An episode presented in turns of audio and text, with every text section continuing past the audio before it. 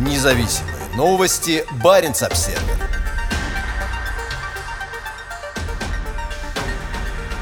Российский атомный контейнеровоз вошел в плотные льды. Севморпуть присоединился к каравану судов, идущих по Северному морскому пути. В начале этой недели 260-метровый атомоход вошел через Берингов пролив в Чукотское море. Сейчас восточная оконечность Севморпути затянута толстым слоем морского льда. Это сложный рейс даже для судна, спроектированного для преодоления льдов толщиной до метра. В этом году зима в российскую Арктику пришла рано, и сейчас арктическое побережье страны затянуто сплошным слоем припаянного льда, а толщина льдов в Восточно-Сибирском и Карском морях, а также в море Лаптевых доходит до двух метров. Судоходство в регионе столкнулось с трудностями. В начале ноября на трассе СМП застряли более 20 судов, а в январе 4 судна оказались в ледовом плену после доставки доставки грузов в Пивек. Севморпуть идет под проводкой атомного ледокола «Ямал». В составе каравана также полупогружное судно «Аудакс» и дизель-электрический ледокол «Капитан Драницын». И Севморпуть и «Аудакс» направляются в Мурманск. К каравану может также присоединиться «Арктика».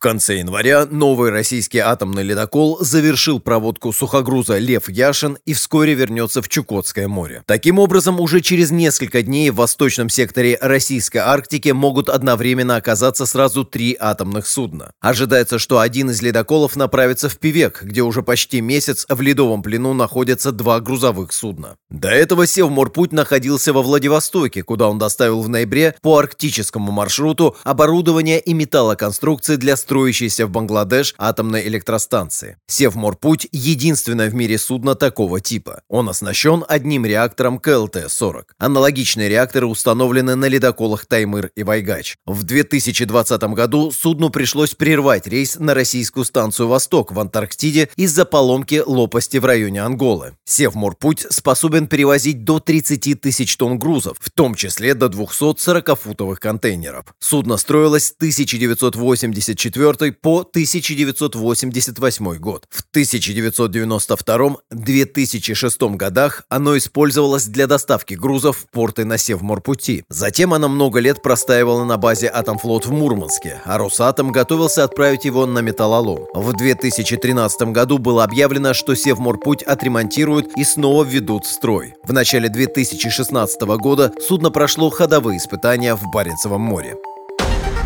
Независимые новости. Барин обседный.